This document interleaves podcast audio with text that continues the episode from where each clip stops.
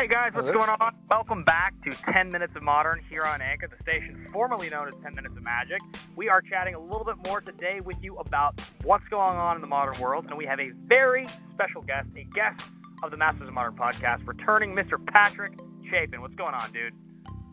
Hey, not too much. How you doing?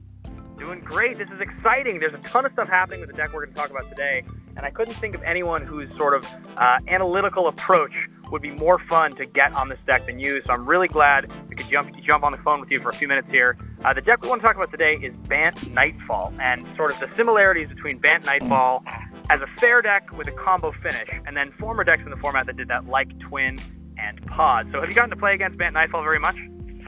Yeah, yeah, actually a couple times in uh, even just recently. The last uh, the last couple modern events I played and I played against it each time.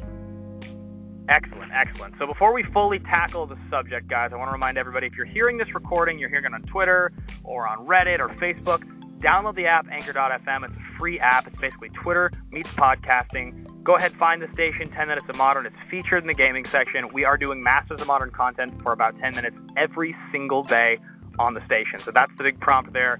Now, speaking about Bant Nightfall, it is a deck that reminds me of the two I mentioned because while Twin and Pod would really both use their first three turns of the game to set their board state and make the decision if they were going to try to go for something on turn four, I see Bant Nightfall as kind of a similar deck. Not entirely the same way because you don't have a tutor package and you're not quite as lethal as Twin, but you really can turn two Knight off of a mana creature, turn three retreat to Coralhelm, and win the game if undisrupted, correct?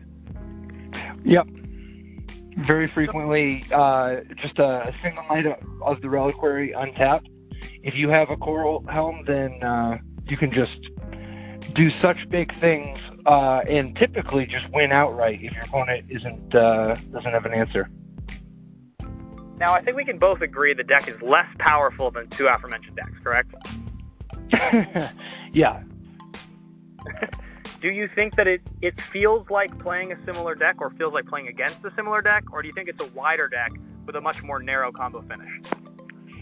Uh, so in uh, in many regards, it actually reminds me a little bit of the uh, the I guess the Melira style of decks that people play now even though they don't have access to Birthing Pod, the uh, the ability for some of those decks to just play sort of a backup plan as their primary plan, but sometimes they just win out of nowhere. And now the Bant Nightfall deck, I think, has a much better backup plan in that most of its cards are just quite good on their own. Uh, so it, it, it's less reliant on the combo, but the combo is also, you know, just as fast and can win uh, win at any point. It just has less ways to go find it, and it's a little less reliant on it. Yeah, it is interesting that Retreat to Coralhelm as a card it supercharges parts of the deck, but it is kind of a dead card at certain points in the game when you draw it. It doesn't do much if you don't have the right pieces on board, and I think that's for a deck that is trying to effectively be so fair without the combo a little bit of a downside because you can't tutor the card. You have no way of actually getting it out of your deck when you need it. Yeah, uh, it's kind of funny. The, the, the retreat is actually the best, uh, the best library manipulation. Uh, you know, helping you find your Knight when you're on the backup plan and you're just scrying. But you don't really have a whole lot of ways to go find your your retreat itself. Um, and so instead, it just the deck tries to be, uh, you know, good if it draws, you know, good to, to great when it has it, and totally reasonable even without it. Sort of yeah, playing really... like a Bant co- a company deck, you know, just like a regular Bant company deck of just good cards. Yeah, the big surprise for me playing against this deck has been the power of Spell Queller. Uh, most of the rest of the deck feels just like Bant decks that we've seen. Pretty pretty fair overall. Uh, you know, obviously you want a one drop into a three drop. Knight's a card that has been on the fringes for so long in terms of really level one really like that tier one playability. But Spell Queller is the one to me that I just can't believe it's so good. That that and um, Reflector Mage are the two that when I played against them, I just sort of like, wow, I, why were more people not just playing this already? I mean, scrap the Bant Nightfall plan. These just seem like they're good cards in Modern. Yeah, I, I think that uh, both Spell Queller and Reflector Mage are that that that card that it's the, the exact type of card that in standard is so frequently feared and respected, but that sometimes it's a little slow to be adopted in uh, modern just because it's ostensibly about stuff that that uh, people have, you know, that, that, that like for instance, Spell Queller. Oh, it dies to Lightning Bolt, and Lightning Bolt is popular in modern, so we shouldn't use Spell Queller in modern. Or Reflector Mage bounces creatures. It's really good against expensive creatures, and a lot of creatures in modern are not expensive. Except that in reality, Reflector Mage and Spell Queller are just both absolutely fantastic cards. Reflector Mage was panned in standard. It's only legal in modern and up now. And Spell yeah. You know, Spell Queller is just an absolutely phenomenal card. Uh, all it takes is a world like a, a, strategy that can actually take advantage of it enough. And uh, I think this Bant Nightfall deck is is one great example. But I agree with you; it's not going to be the only one. Yeah, we've seen a few others. So the question I have you mentioned there reminds me of a of a question that I asked Alex on the show a couple weeks ago, and that's that. You know, people have said for a long time Lightning Bolt's the best card in Modern. We have really seen a downturn in the prominence of Lightning Bolt, and I think Spell Queller and Reflector Mage being so good right now is kind of proof of that. Do you think that Lightning Bolt is still the best card? Is it still a top five card? Uh, how much worse is it now than it was, say, a year ago? I don't even know that it's the best one cost removal spell.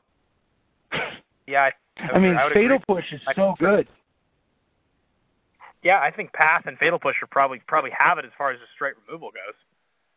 And what's interesting is that Fatal Push doesn't actually kill Spell Queller or Your Mage. Yeah, which is I think another reason why that deck is so good.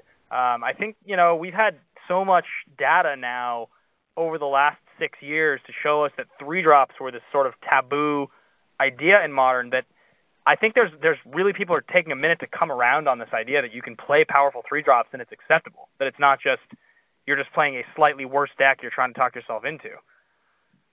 Well, I think that uh, ever since Fatal Push was printed, there's been this trend that's been kind of just growing and growing. Fatal Push is so strong of a removal spell in Modern that it really gives you extra incentive to look at Tireless Tracker, uh, Spell Queller. But now, of course, obviously, it's not that hard to get a Fatal Push to to uh, to kill something that costs three or four.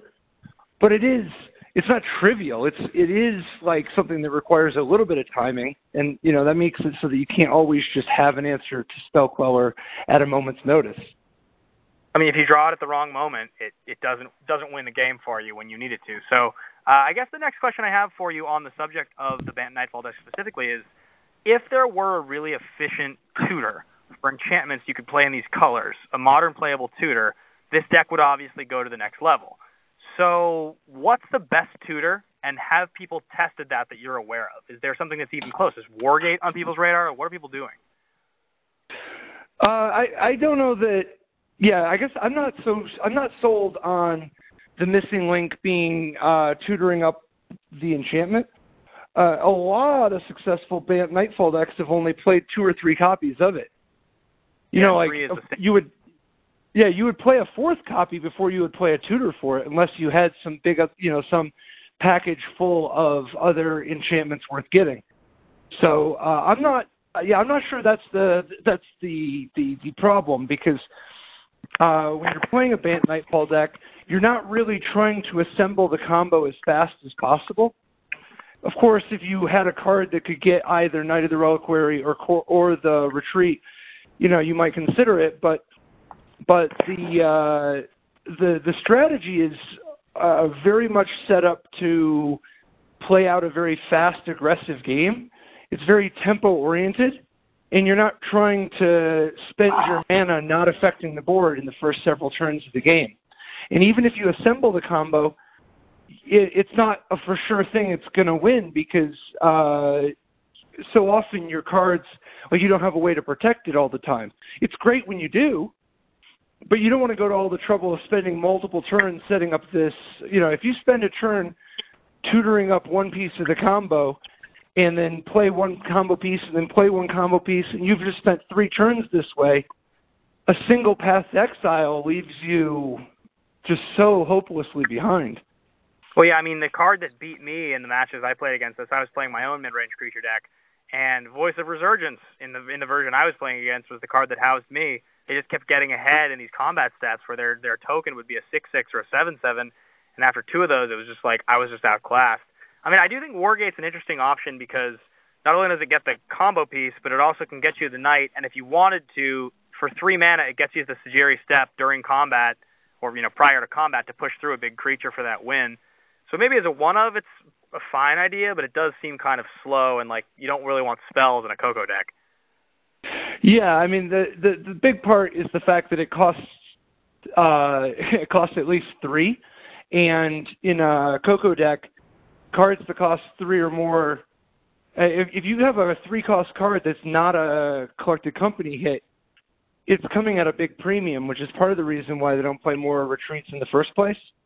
And right. the fact that if you're going to try to use it as a tutor, it's frequently. I mean, that's usually costing you six. It's yeah. just uh, too much. Yeah, I, I would guess. Yeah, I would guess that it's going to end up being a little, uh, a little slow for modern at the moment. Fair enough. Is there anything in mind you can think of that would push this deck into that 1.5 tier one level against the the Grixis Shadows and the Affinities and the Eldrazitrons of the world, or do you not have any innovation in mind right now? Well, uh, I don't know. I'm not so sure that it's not already a tier one five strategy. I think really? it's pretty good. Yeah, I don't know. I think it's pretty good. Uh, I think the key is to not get too fancy with it. If you if you're playing like basically as a uh, you know sort of a green white Coco deck with Reflector Mage, Spell Queller as sort of a blue package, and then you have that Coral or the Retreat as a as a kill card out of out of nowhere and some blue cyborg cards. I mean, I think it's got a lot of the same strengths that a lot of the other green white X decks with some amount of disruption, you know, some amount of hate bears, if you will.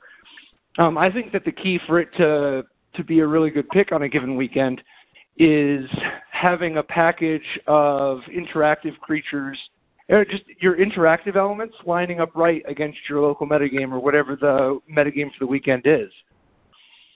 You know, yeah, that's I, fair. I, I, yeah, that's fair.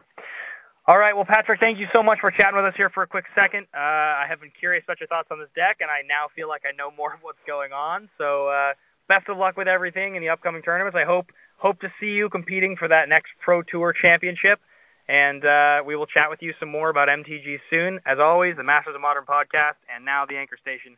Thanks you very much for your time. Where can the folks find you if they want to follow along? Uh, I'm the P Chapin on Twitter, and uh, I, I, guess on Facebook and Top Level Podcast is uh, a show that I do every week with Michael Flores. And uh, at Star City Games, uh, write articles, and uh, you can find my book, next my books, Next Level Magic and Next Level Deck Building.